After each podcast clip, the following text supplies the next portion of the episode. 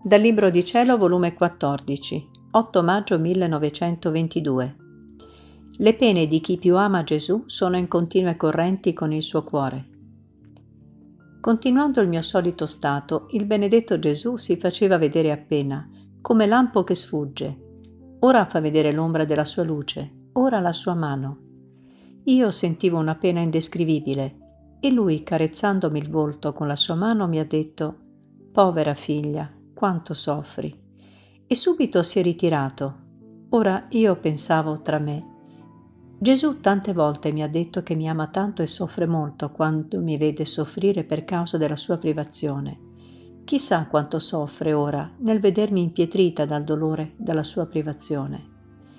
Onde, per non farlo tanto soffrire, voglio farmi forza a me stessa, cercando di essere più contenta, meno oppressa, più attenta nel mantenere il mio volo, la mia attitudine nella sua volontà, affinché gli porti il mio bacio non amareggiato, ma pacifico e contento, che non lo contristi, ma lo consoli.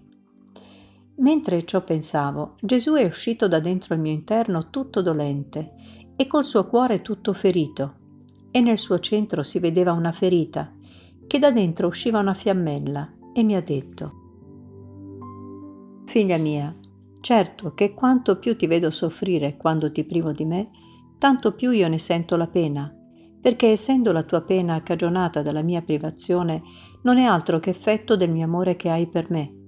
Quindi, se tu sei amareggiata, oppressa, il tuo palpito fa eco nel mio cuore e sento la tua amarezza e oppressione.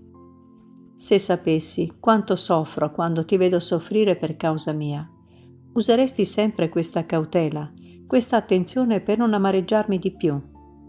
Sono le pene di chi più mi ama, che sono in continue correnti con il mio cuore. Vedi, la ferita che vedi nel centro del mio cuore, da cui esce la fiammella, è proprio la tua, ma però consolati. Se mi dà sommo dolore, mi dà sommo amore. Tu però restati quieta, e io andrò avanti a compiere la mia giustizia. Ma non ti lascio, ritornerò spesso, fosse anche a lampo, non cesserò di farti le mie piccole visitine.